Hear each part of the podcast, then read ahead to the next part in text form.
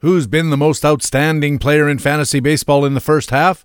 We'll ask a panel of BaseballHQ.com experts that and a whole lot more next on Baseball HQ Radio. Learn to play the winner's way, because Baseball HQ Radio starts right now. And here's your host from BaseballHQ.com, columnist Patrick Davitt.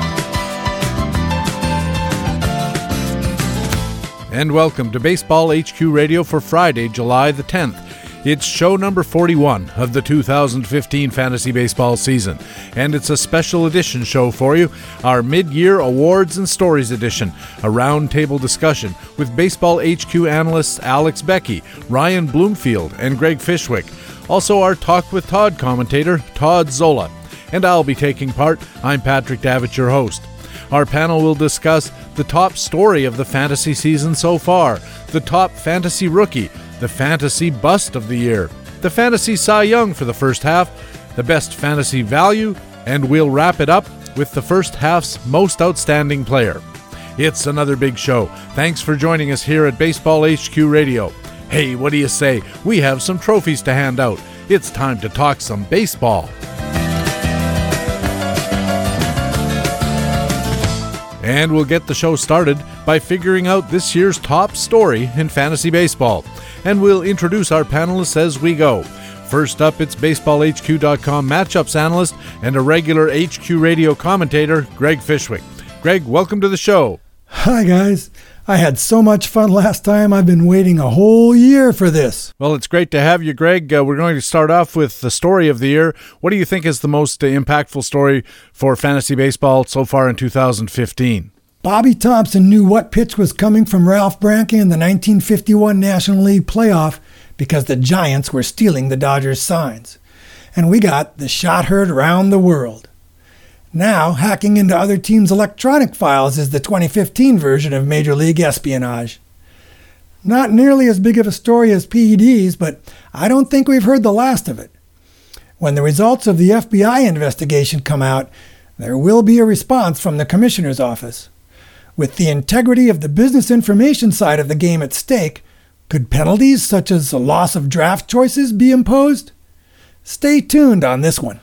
It is an interesting story, and I know that Major League Baseball seems to be trying to spin it already as rogue elements in the Cardinals organization. But I guess we're going to see if the rogue elements start pointing the fingers at guys a little higher up in the organization. Now it's over to BaseballHQ.com analyst and a Baseball HQ radio commentator, Alex Becky. Alex, welcome to the show. Thanks for having me on the show, PD. It's fun to do this near the All Star break because I feel like I'm surrounded by All Stars with Greg, Todd, Ryan, and of course yourself, plus everyone at BaseballHQ.com. Well, you're too kind, uh, but it's a very nice sentiment all the same. Alex, uh, what do you think is the big story of the fantasy baseball season so far? This year, we've seen a large influx of young talent enter the major leagues. Joc Pederson, Kris Bryant, Carlos Correa, Byron Buxton, Miguel Sano, and Joey Gallo, to name a few. I'm sure we'll discuss some of those players later, but the trend of promoting rookies has not only changed the makeup of this year's All Star game rosters, but this new generation of talent has made teams like the Astros, Twins, and Cubs relevant again. Could this trend force other teams to follow suit to remain competitive? I don't know. We'll see. However, the fantasy implications could be huge.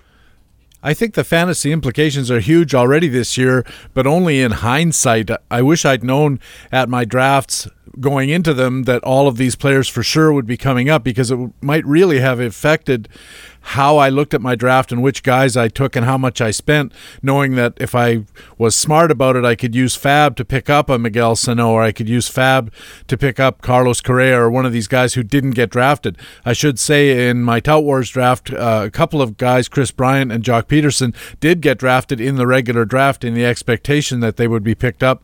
Also, some guys were added on reserve because the league rules allow that to happen as well. So there are going to be some fantasy implications this year. Um, I'm not sure that it's going to be the same in subsequent years. I talked with uh, Rob Gordon of Baseball HQ a couple of weeks ago here on the show, and I asked whether this is going to be the start of a regular annual occurrence with all of these blue chip prospects being called up in a year, especially since teams are staying in the playoff picture longer and they have more incentive to cash in their prospect chips to try to make the playoffs and catch all that extra money. But Rob said he thought the bumper crop this year is unusual. It's probably not going to be a commonplace occurrence, which is too bad because, like I say, it has the potential to force us all to rethink player valuation as we go into drafts. But let's keep something in mind when we're talking about how big this this crop is. In 2001, the rookie class of hitters included Ichiro Suzuki, and I know that's kind of cheating calling him a rookie, but we also had Jimmy Rollins, Alfonso Soriano, and Albert Pujols. In 2008, Carlos Gonzalez, Jacoby Ellsbury, uh, Joey Votto, Evan Longoria. Four really top offensive talents seems to be a natural limit. And this year's bunch is already at least six by my rough count, and I'm not including Miguel Sano. We could end up at 10 or 12, maybe even more impact players in one year coming up as prospects.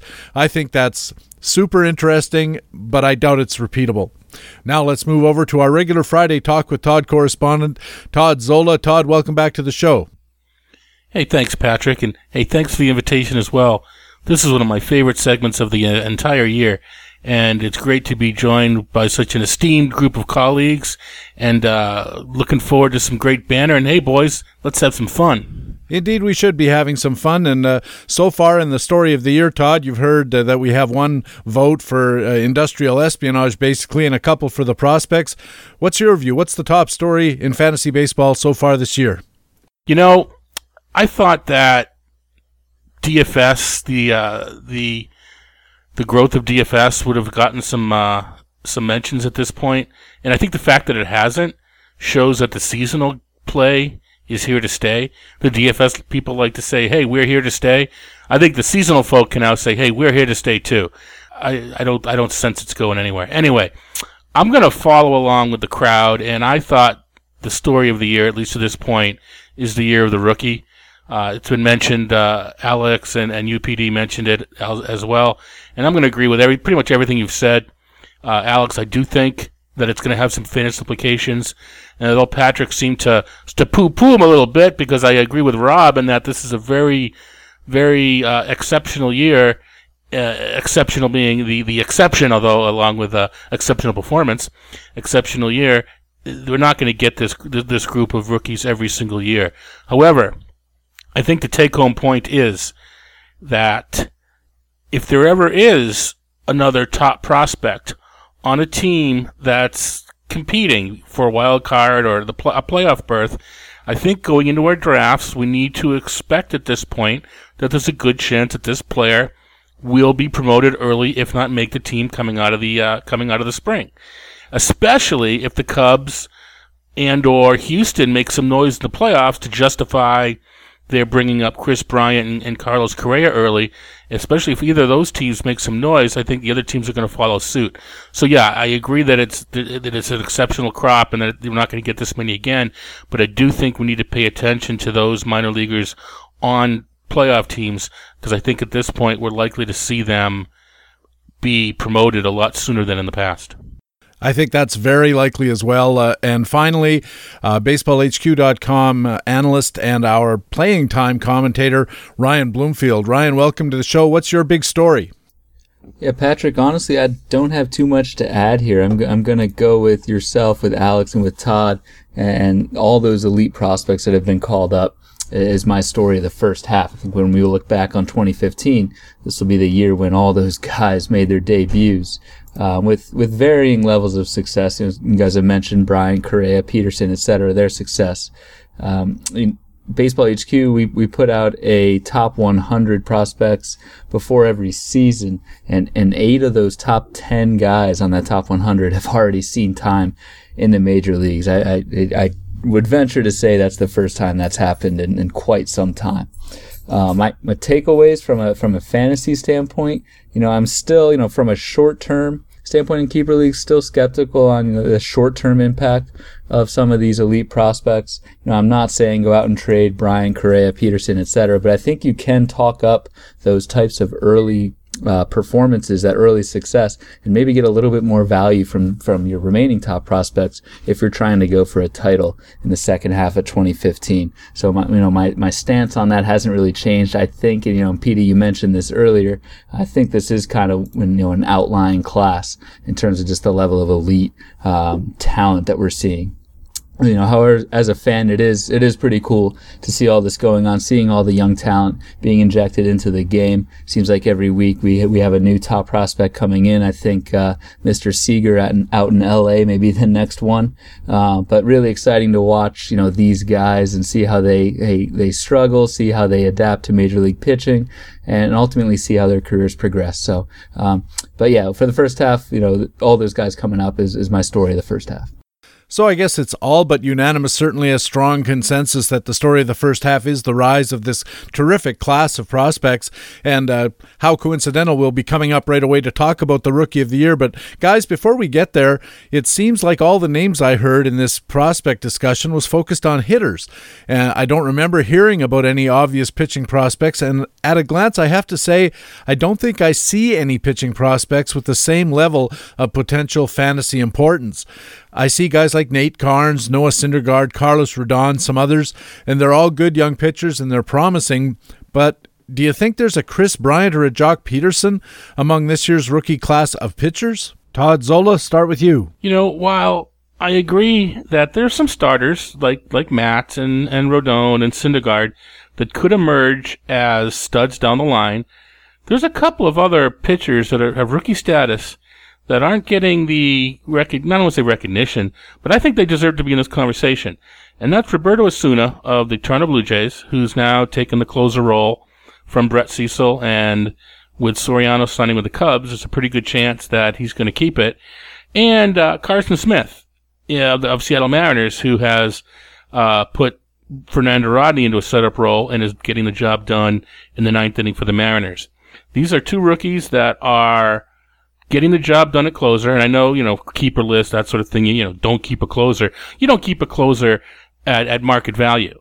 I think you do keep a closer like an Osuna or a Smith at the price that they probably cost. So I think these are a couple of, uh, they deserve, deserve mention as rookies. Uh, last guy, you know, Cody Allen of, of Cleveland was in the, in this class, and I, I have him in a couple keeper leagues at a really cheap price and not regretting at all. He had a speed bump this year, but he looks pretty good now. So I'm gonna add, I'm gonna throw those two names into the uh, rookie pitcher mix, Osuna and Smith. Actually, that's a good point. Never thought about the closers, although I haven't ever looked at it. But I bet if we did, we'd find a, an awful lot of rookie closers who get the job in year one, often don't have it in year two or maybe year three. Uh, anybody else want to talk about this? Yeah, Greg. Well, in addition to those you mentioned, Patrick, especially Syndergaard, who has a base performance value of 137 in 10 starts, I think erstwhile Met fan and Baseball HQ founder Ron Shandler, along with other Mets followers, like the way things are shaping up as Steven Matz arrives. Here's a paraphrase from what our annual minor league baseball analyst had to say about Matz. Comes as a highly polished college product who is not far away with impeccable command of three pitches and a heavy ground ball lean. And Jeremy Deloney noted in our call ups column he was leading the hitter friendly AAA Pacific Coast League in ERA and strikeouts before his recall and has been fully healthy since Tommy John surgery. Matz profiles as a number two or number three type starter. And Phil Hertz wrote in Playing Time today at the end of June that there's even hope in Philadelphia. Quote, Eventually, the Phils may turn to Aaron Nola, their first round pick in 2014 and their number three prospect, according to BaseballHQ.com. Nola has compiled a 177 ERA and struck out 32 batters in 33 innings over seven starts for AA Reading. Unquote. And looking at the just published update of our top 50 prospects, I see Nola is only number 23.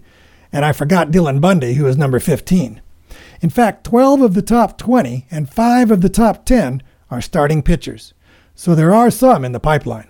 Yeah, there's always a bunch in the pipeline. I was more thinking about how many of them are in the major leagues, and I just noticed that there's so few pitchers relative to how many hitters there are. I wondered if maybe there's some pattern there. Probably not, though. Uh, Alex? Don't forget about Boston's Eduardo Rodriguez. However, the rookie pitcher that stands out most to me and will likely be in the discussion for Rookie of the Year if he qualifies is also Steven Matz of the New York Mets. Excellent choice, Greg. He is currently 2 0 with a 1.32 ERA and .88 whip. He's only allowed two earned runs in his first two games, and let's face it, he looked like Superman in his debut on June 28th, driving in four runs on three hits and only allowing two runs while still throwing his fastball in the upper 90s in the eighth inning.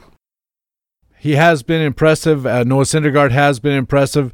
And uh, I still don't think either of them is going to make much of a dent in the Rookie of the Year voting, considering Kris Bryant and uh, Correa and some of those guys. And, and speaking of that, guys, let's move to the Fantasy Rookie of the first half, and I'll start off. I really suspect that Kris Bryant's going to get a lot of votes in this category, and I really do understand why.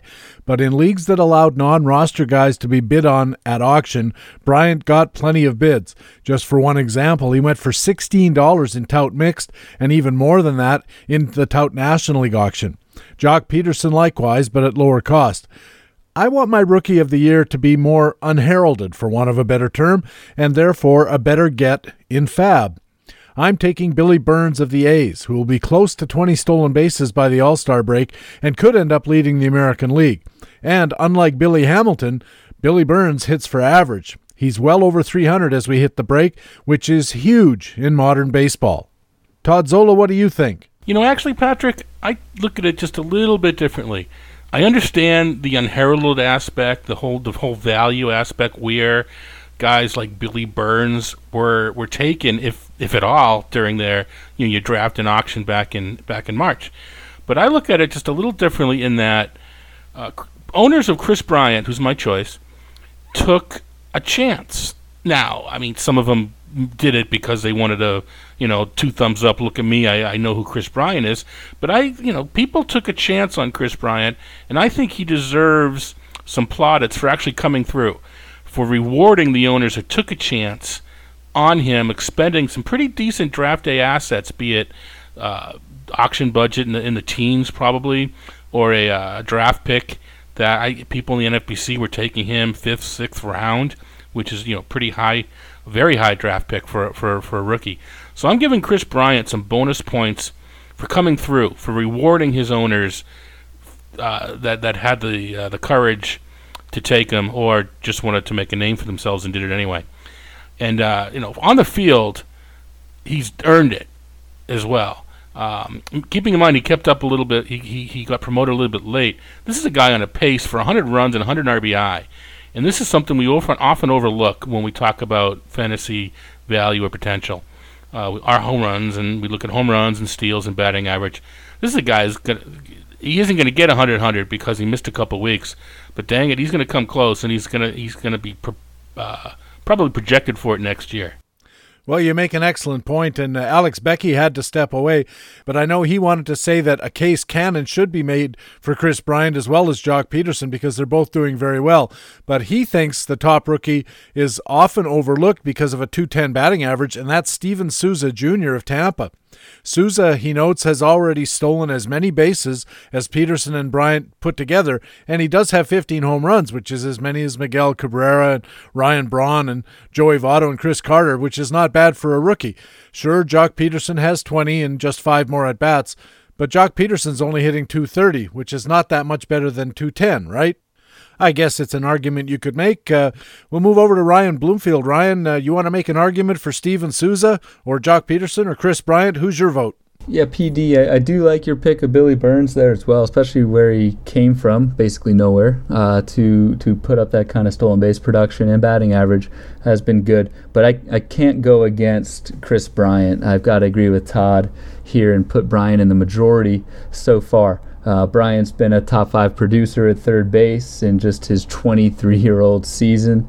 Uh, the power that we all heard about from the minor leagues translated over well so far into the majors, showing pretty good plate patience and, and even some sneaky speed, uh, as Todd touched on as well.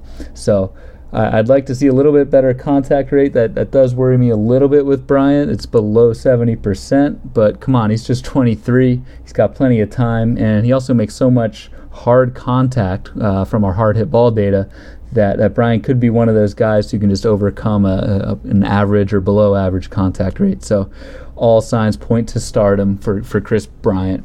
Um, one guy I'd like to just you know mention, an unheralded honorable mention would be Matt Duffy out in San Francisco. Uh, took that job from Casey McGehee in, at third base and has really run with it with a plus batting average and, and, and some power too and some untapped speed if we if we look at that. So um, Duffy's been great in San Fran. He'd probably be uh, top five rookie, but but Bryant is the rookie of the year for me from a fantasy standpoint a second vote for Kris Bryant. We turn now to Greg Fishwick. Uh, Greg, what do you think of a Rookie of the Year so far for 2015? I'm jumping on the Bryant bandwagon too. And one of the reasons I have for choosing Bryant over Pederson is another follow up from our top story category, a potential top story for 2016 or 17. You know, the Major League Baseball collective bargaining agreement expires on December 1st of 2016. So we have one more year to see how teams handle rookies in regard to their service time eligibility for arbitration and the Super 2 date. Depending on how strongly the Players Association reacts, that could become an issue. But back to the field of play. Pederson does top Bryant with 20 home runs to 12 and with a BPV of 84 to Bryant's 54. But Bryant beats Pederson in batting average, 275 to 230, stolen bases, 8 to 2, runs above replacement, 20 to 15, and roto earnings, $25 to $17. That's plenty for me to give the nod to Kris Bryant. And so Kris Bryant gets three votes. He's our consensus rookie of the first half. Also votes for Steven Souza and Billy Burns. Now let's move on to the bust category.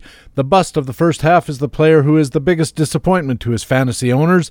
And I get to go first on this one. And guys, I hated myself about two nanoseconds after I bid $29 on Washington shortstop Ian Desmond at Tout Wars. And believe me, I'm not feeling any better about it now. He's barely above zero as a positive value player so far this year, and I really find it hard to see any signs of life for the second half. Now, if there's any benefit to Ian Desmond's dreadful performance so far, all I can say is this maybe it's going to shut up people who insist that players are always more productive in their contract years. Todd Zola, who's your bust of the first half? Listen, Patrick, I feel your pain. I too am an Ian Desmond owner. I don't want to say I was talked into it because I don't make any decisions if I don't agree with. Uh, but I uh, have Ian Desmond on a high money NFBC team that I co-manage with with a friend, and uh, yeah, we decided sort of last minute to use to put Desmond to go after Desmond as one of our foundational players, as we call him. And like I said, I wasn't talked into it. He wasn't on my list of, of target players. I just don't like players that strike out that much. But you, you can't deny three straight 2020 seasons, averaging 23 homers and 22 steals. You know, a guy like Adam Jones has shown the ability to be success, successful year out of year while the Saberheads don't like his contact and don't like his walk rate. Desmond was showing the same ability, and I bought into it. And I, uh, I wish I hasn't. Wish I hadn't. His contact rate, it's not getting a whole lot worse than it was last year. I mean, last year it took a big dive down from previous seasons, but it's it's basically on a par with last season. At worst, it should have been gotten a little bit better, met itself halfway between this last year and the previous seasons, but it's it hasn't, which to me as we've talked about when we do our, our segments uh, during the week. Uh, I'm a big contact rate guy, and the fact that it's hasn't gotten any better scares me uh, going forward. So uh, I think by the end of the year, we're still going to be calling Ian Desmond the bust. I think so too, and for much the same reasons. Uh, the contact rate, you know, in 2009 Ian Desmond had an 83% contact rate, admittedly in a in a shorter season, but the year after that as a full-time player 79. And then after that, listen to this. 76%, 78%, 76%, then last year all the way down to 69%, which is where he is now. And over the last 31 days, we're talking about a contact rate of 61%. And that poor contact rate has dragged down his hard contact index. He's only at 82, which is 18 points below league average. And for the last 31 days, he's at 53. Now, think of that. His hard contact index is half of what a normal player, an average player in the league does. Boy, that's not a recipe for future success. And I just don't see anything really good coming from Ian Desmond, just a complete bust. Uh, Ryan Bloomfield, are you going to cast another vote for Ian Desmond as bust of the first half? Yeah, Patrick, I definitely think Ian Desmond's, uh, I guess, a good choice for the for the bust of the year in the first half. I'm going to switch gears a little bit. I'm going to keep it in the middle infield, uh, but my pick's Robinson Cano um, has just been pretty abysmal for owners in 2015. You know, he had a quote unquote down year in, in 2014 last season, but still really hit hit 314 and put up almost $30 in value. Uh, this year has actually been a, a true disaster for him. Uh, Cano was an early second rounder in most leagues entering 2015.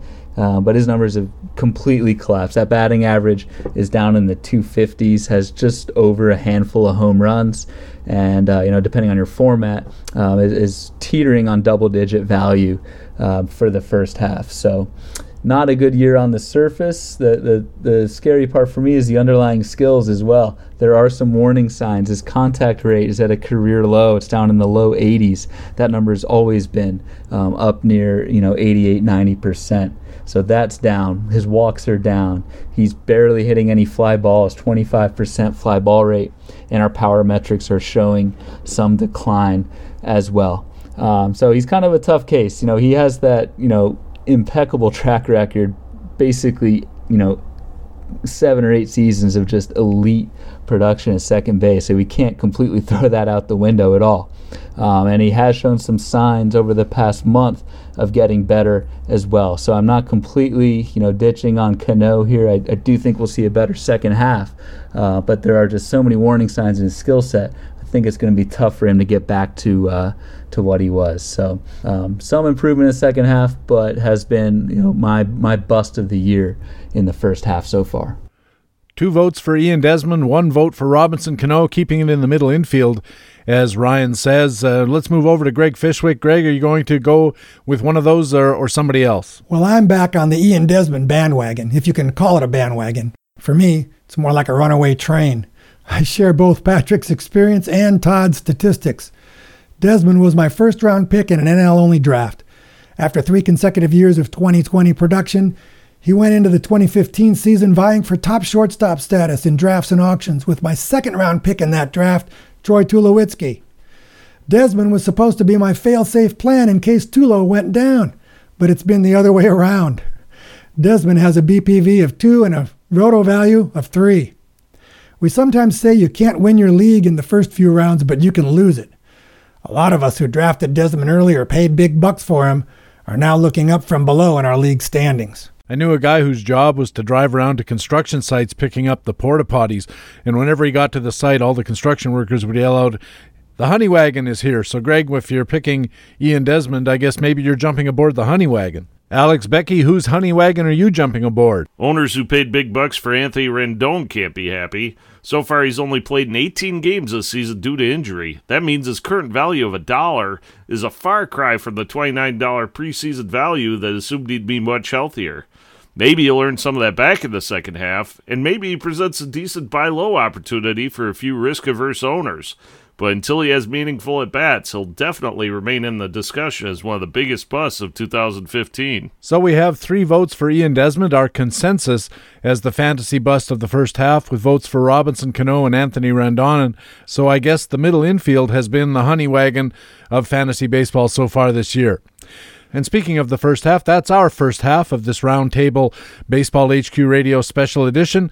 When we come back, we'll have the Fantasy Cy Young, the Value Player of the Year, and our Most Outstanding Player. Stay tuned. This is Baseball HQ Radio. Smith corks one into right down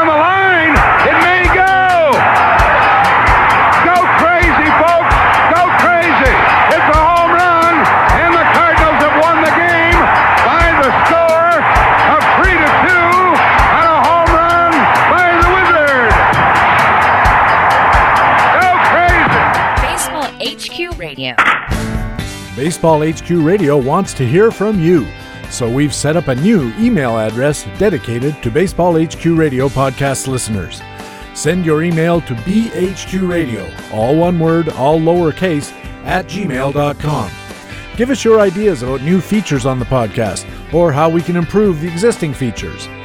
Ask a question for one of our expert guests, our regular beat reporters, or our commentators And if you can record your question as an MP3 or OGG Vorbis audio file and send it to us as an attachment, we'll put it in the show. And let us know what guests you'd like to hear on Baseball HQ Radio.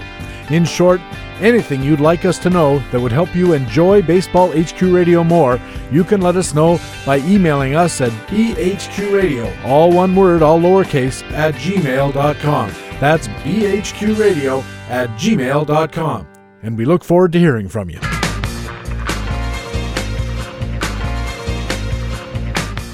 Hey, welcome back to Baseball HQ Radio, our mid-season roundtable edition. I'm Patrick Davitt, joined by Alex Becky, Ryan Bloomfield, Greg Fishwick, and Todd Zola from BaseballHQ.com. And as we move to the second half of our show, we'll get our big three awards, starting with the Fantasy Cy Young for the first half. And we'll kick things off with BaseballHQ.com analyst Ryan Bloomfield. Ryan, who's your pick? Yeah, Patrick, I'll kick things off with someone who I think is going to get a lot of love uh, in this segment for Cy Young. Uh, someone who, you know, cost pretty much nothing on draft day entering 2015 and has put up over $30 in value in the first half, and that's Dallas Keuchel of the Houston Astros. Just a tremendous performance on the heels of what we thought was a breakout in 2014.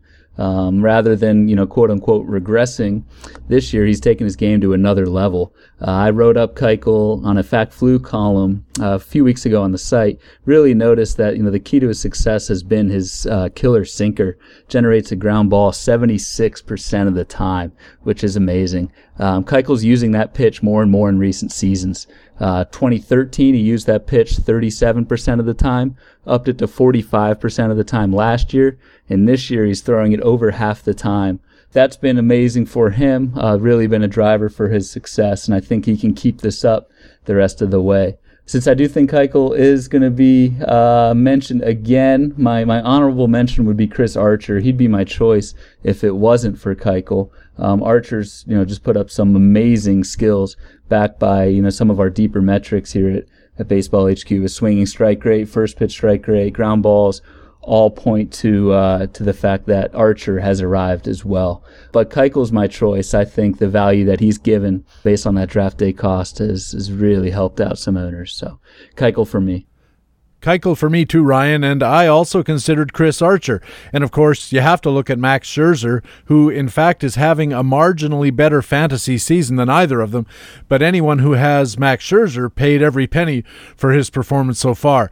I wish I'd had the courage at Tout Wars to bid on Dallas Keuchel, but I fell for the quote conventional wisdom that said Keuchel had too many issues for his great 2014 season to have been a fact and not a fluke the fastball under 90, the dominance rate under seven strikeouts per nine innings, too high of a strand rate considering all the factors, blah, blah, blah. I and everyone else should have zoomed in on a 64% overall ground ball rate and a, and a, and a strikeout rate that combined to make everything work and look very repeatable. Keuchel went for a buck in Tout Wars in 2015. He's not going to go for a buck in 2016. Dallas Keuchel gets my vote as well. Todd Zola, who do you like? Well, after his blow up, I think it was Wednesday night against the Royals, I'm going to have a little bit harder time making my case for Chris Archer, but I'm not changing. Uh, the guy still has a 2.74 ERA, a 1.02 whip. He still has 147 strikeouts. Uh, maybe he gets another start before the break. I don't know how the, how the schedule flushes out. But he, he's my first half Cy Young Award winner. I, uh, I respect your opinion, uh, Patrick, about Keuchel and how he deserves extra points for the value thing that I discussed before. But for me, I'll take the extra strikeouts that Archer gives over a guy like Dallas Keuchel. And it wasn't like Archer was drafted with, with Max Scherzer and Chris Sale and, and the elite either. It, it, it was a mid tier starter coming into the year. I think people thought he had a you know had some potential, but it still wasn't. He still wasn't taken, you know, as, as an SP one or even SP two as far as fantasy goes. I will say this about Keuchel though is his strikeout rate has improved month by month, and it wouldn't shock me by the end of the season if Keuchel narrows that gap, and, and maybe by the end of the year I'll consider Keuchel as worthy, if not more worthy, than Archer for fantasy Cy Young. But through this point, through the first half of the season, uh, Chris Archer's my guy.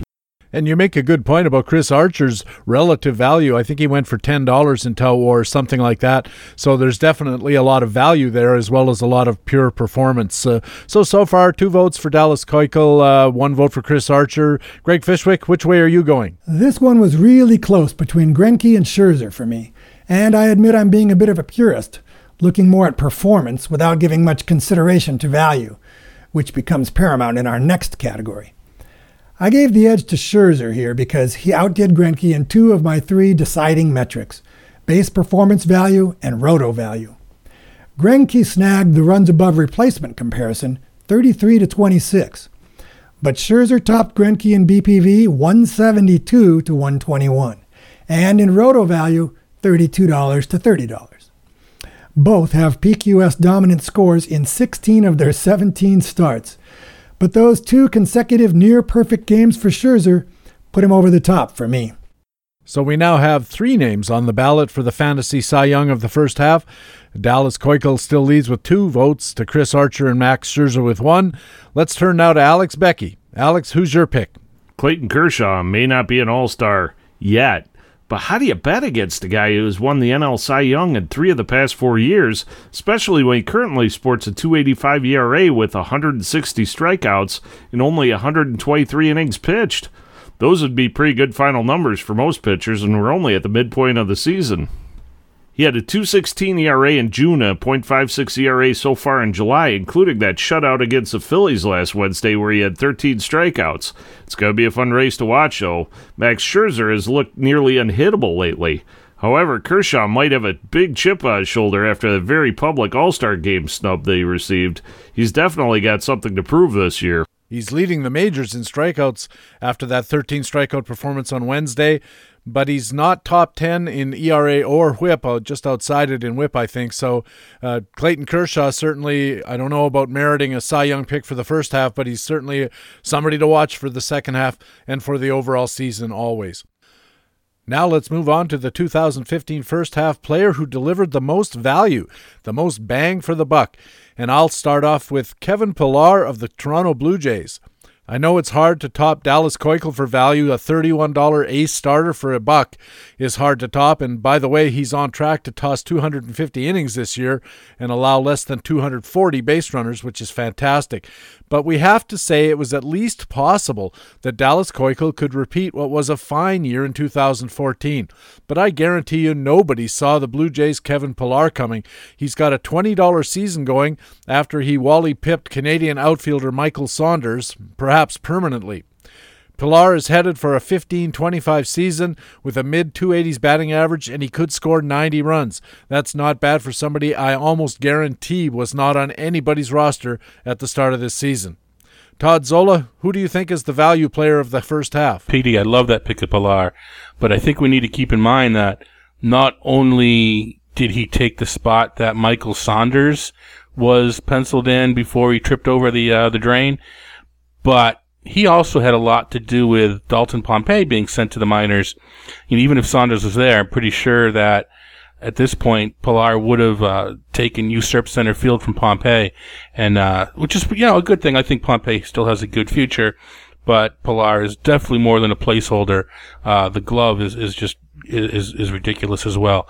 All right. Anyway, my choice is uh, DJ LeMahieu. I'm going to inject a little bit of positional uh, consideration into my choice. Not so much, you know, scarcity, some, uh, you know, valuation with scarcity like we talk about.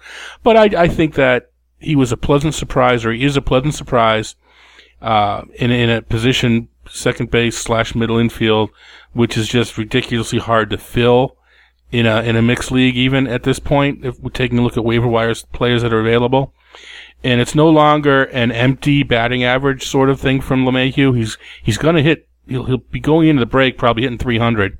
He's going to have double digit steals. He's got a handful of homers. He's scoring runs because he's in the two hole. He's even knocking in a few, uh, which I think is a little bit more surprising as well. But uh, he's he's giving more, much more production than we thought he would. A lot of it has to do with moving to the two hole. Now, granted, his batting average and balls in play, his hit rate is a little high, but it's supported by a good line drive rate, and it's supported by a very, very good hard hit contact rate. Now, Patrick, you've done some research that shows if you break it into soft, medium, and hard contact, that soft contact actually uh, has a higher hit rate than medium contact. I found sort of in follow up that it depends upon your source of data, and a source of data that I have access to, uh, it's actually soft has a lower batting average in balls in play hit rate than medium, and LeMahieu has a ridiculously low nine percent soft contact rate. That's just that's just goofy. So I think that's helping to support the higher BABIP, and I think we're going to continue to see 300. And as long as the Rockies leave him in the two hole, he's going to be scoring some runs, and uh, he is my choice for the you know surprise of the value play of the year. I'm getting a strong hunch we might have five different votes in this category. Uh, we so far have Kevin Pillar and DJ LeMahieu. Ryan Bloomfield, who's your pick for the value player of the first half? All right, I'm going to go in a, in a new direction here with a third name uh, to throw into the ring. This is a former, you know, elite prospect that was once traded for Miguel Cabrera, if you remember that trade uh, back in the day between Detroit and Florida. And that's Cameron Maybin. Um, Maybin was a 40th round ADP in those deep NFBC leagues, basically undrafted in, in basically all formats, um, and was part of that big opening day eve trade uh, that sent him from San Diego over to Atlanta um, as part of that Craig Kimbrel deal. Uh, Maybin's been a near $30 player at the break. Uh, just incredible value um, given his his lack of draft position. He's he's cooked up a, a recipe for success this year. He's drawing more walks than ever before, hitting more line drives than he has in the past. He's also running a lot. Speed's his his best skill, and he's using that on the base paths. You know, a, a new team, a new hitting coach, etc., might be behind that new approach. It certainly hasn't hurt. And and again, that, that prospect pedigree that I mentioned earlier says we you know we can't dismiss this completely as a fluke. Maybin's just 28 years old. Uh, but we also can't dismiss Maybin's injury history. He's basically been hurt every year that he's been in the major leagues.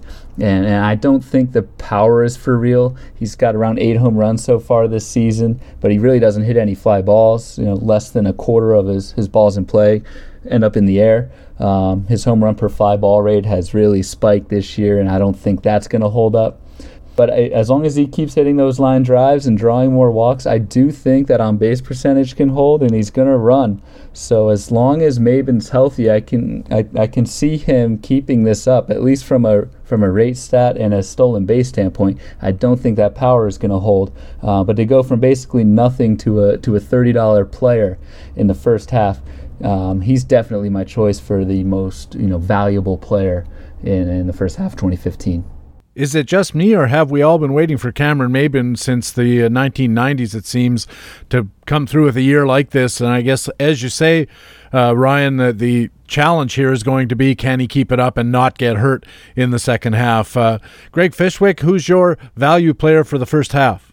Okay, so now we come to the category where even I have to put return on investment as the top priority. And kudos to Kendrys Morales for his bounce back season. But he'd done it before and he had a starting gig at the beginning of the year, so his average draft position was 319.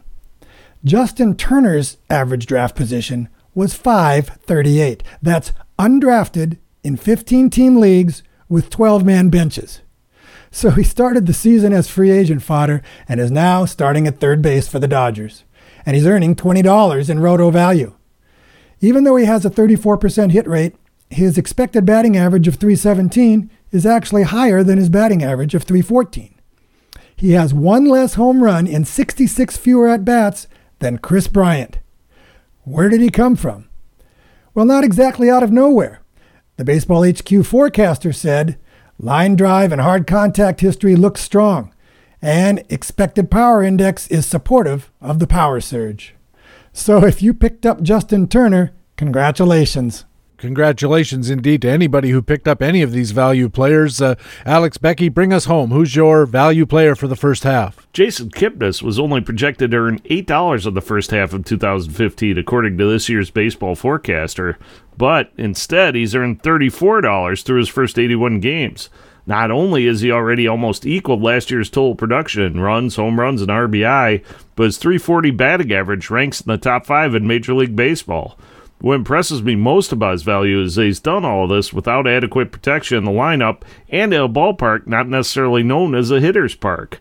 Sure, there may be regression, but positional scarcity could make him more valuable than other players. Jason Kipnis might be one of the most interesting players of the first half because there's so much disagreement among experts about whether what Jason Kipnis is doing is sustainable or not. He's got a very high batting average on balls in play, hit rate almost 40%, which is kind of Rod Carew or Manny Ramirez territory, and he's certainly not a player like that, but he's drawing a lot of walks.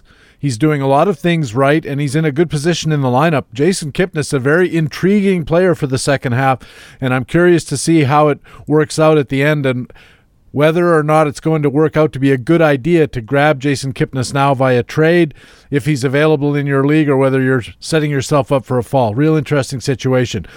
Our final award is the big award of the uh, session, uh, the most outstanding player of the first half. And to kick us off, it's going to be Todd Zola. Todd, who's your MOP for the first half? Before I reveal my answer, I want to make sure everybody's sitting down. All right, sitting down. All right, here we go. Ready? Paul Goldschmidt. He's this little known first baseman for Arizona. Uh, you may not have heard of him, but just, you know, take a look at the numbers. The guy's going to be hitting 350 uh, in that neighborhood at the, going into the break. He's going to have at least 20 homers. He's on a pace for 120, 130 runs, 120, 130 RBIs. And the thing with this with this Paul Goldschmidt character is those of us in the know may expect 15 or so stolen bases over the course of the season. Well, the guy's got 16 of them already. Already. So what I'm going to do now is I'm going to kick back, and if one of my colleagues has got someone they feel is more deserved than Paul Goldschmidt, well, I'm really, really anxious to hear their argument. I'm not saying they can't convince me, but it's going to be tough. So uh, let's go, boys. See what you can do. All right, the gauntlet is thrown down. So, Ryan Bloomfield, you can pick it up. Who's your most outstanding player of the first half? Okay, I'm gonna agree with Todd here. I think I have to. I, I, I definitely think Goldschmidt's been the most outstanding player in the first half. Uh, you know, if we're not playing the value card, um, Goldschmidt has you know far and away earned the most value in the first half. Huge power, um, hits the ball amazingly hard, makes up for a you know somewhat average uh, contact rate. Uh, really, and he's, he's even on pace for 30 steals, which is a really underrated part of Goldschmidt's game. Um, he's just on an incredible run right now, and, and if we think about it, if if it wasn't for one pitch early last July that hit Goldschmidt on the hand and basically knocked him out for the season, uh, we might be looking at a third straight forty dollar season from Goldschmidt.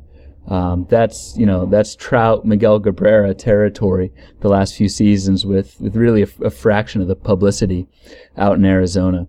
Um, so if Goldschmidt keeps this up, I, I, think he should be the National League MVP.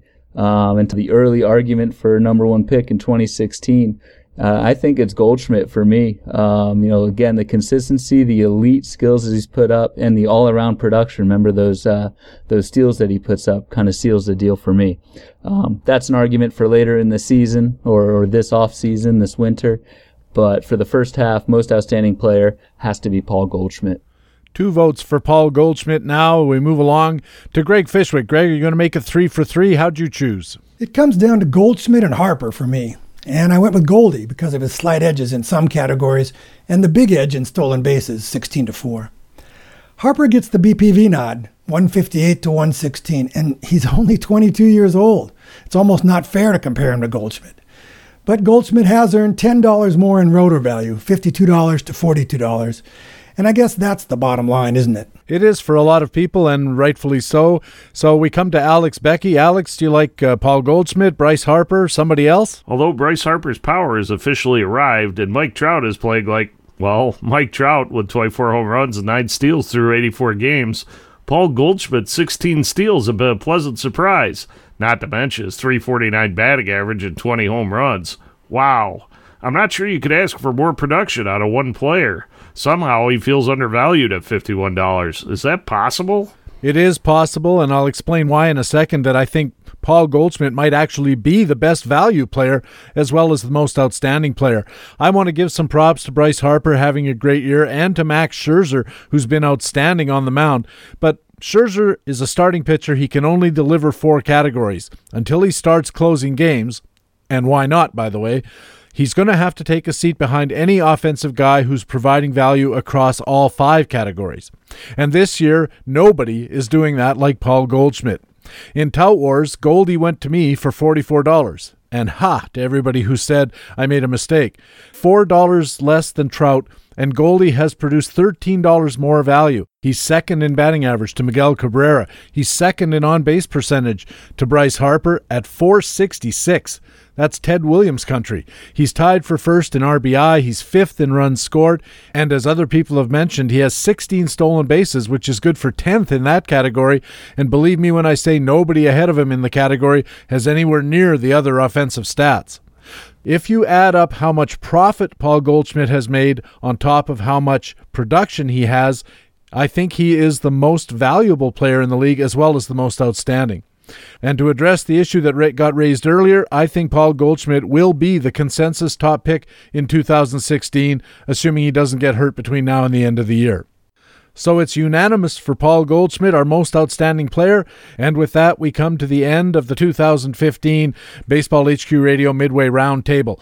Guys, I want to thank each of you for taking time out of your busy schedules to give us your opinions, thoughts, and insights. It's been great. Todd Zola, thanks a million. As always, Patrick, it was a pleasure to take part in the uh, in this roundtable because I hope those that download and listen to it enjoy hearing it as much as I enjoyed participating.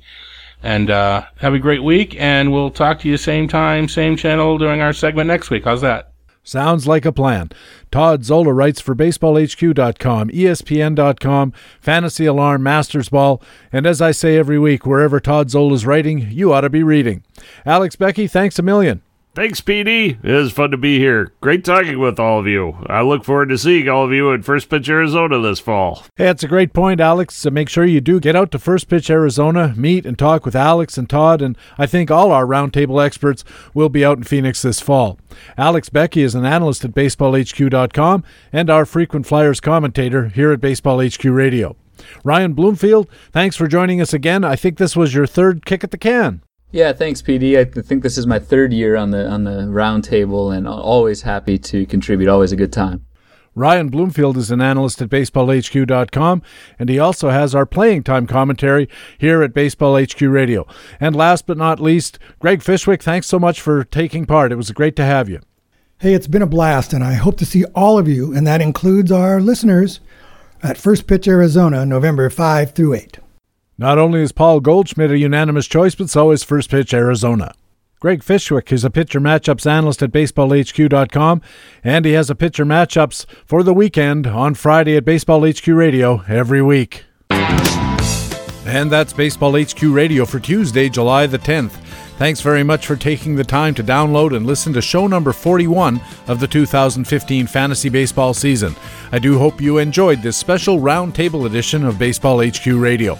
I also want to thank our guest experts from BaseballHQ.com, the best fantasy baseball website in the business, frequent Flyers commentator Alex Beckey, playing time commentator Ryan Bloomfield, and pitcher matchups analyst Greg Fishwick. Of course, I also want to thank our usual Friday Talk with Todd commentator, the one and only Todd Zola. I'm Patrick Davitt. I hope to see you on the BaseballHQ.com subscriber forums. Also, remember you can stay in contact with Baseball HQ on Facebook and on our Twitter feed at Baseball HQ. You can also subscribe to my personal Twitter feed at Patrick Davitt. And let us know what you think by email. Send us your thoughts about the show, our awards picks, and fantasy baseball in general to BHQ Radio, all one word, at gmail.com. You'll also be the first to know when a new podcast is available. Finally, do the show a favor and tell your friends about Baseball HQ Radio. And you can take a second to go to iTunes and add to our 4.8 star rating. It really does help us keep the podcast going. Thanks again for listening. We'll be back again in four days when our Tuesday tout expert guest will be Jeff Erickson from RotoWire.com and SiriusXM Fantasy Sports. That's the next edition of the podcast with fantasy baseball intelligence for winners. It is Baseball HQ Radio. So long.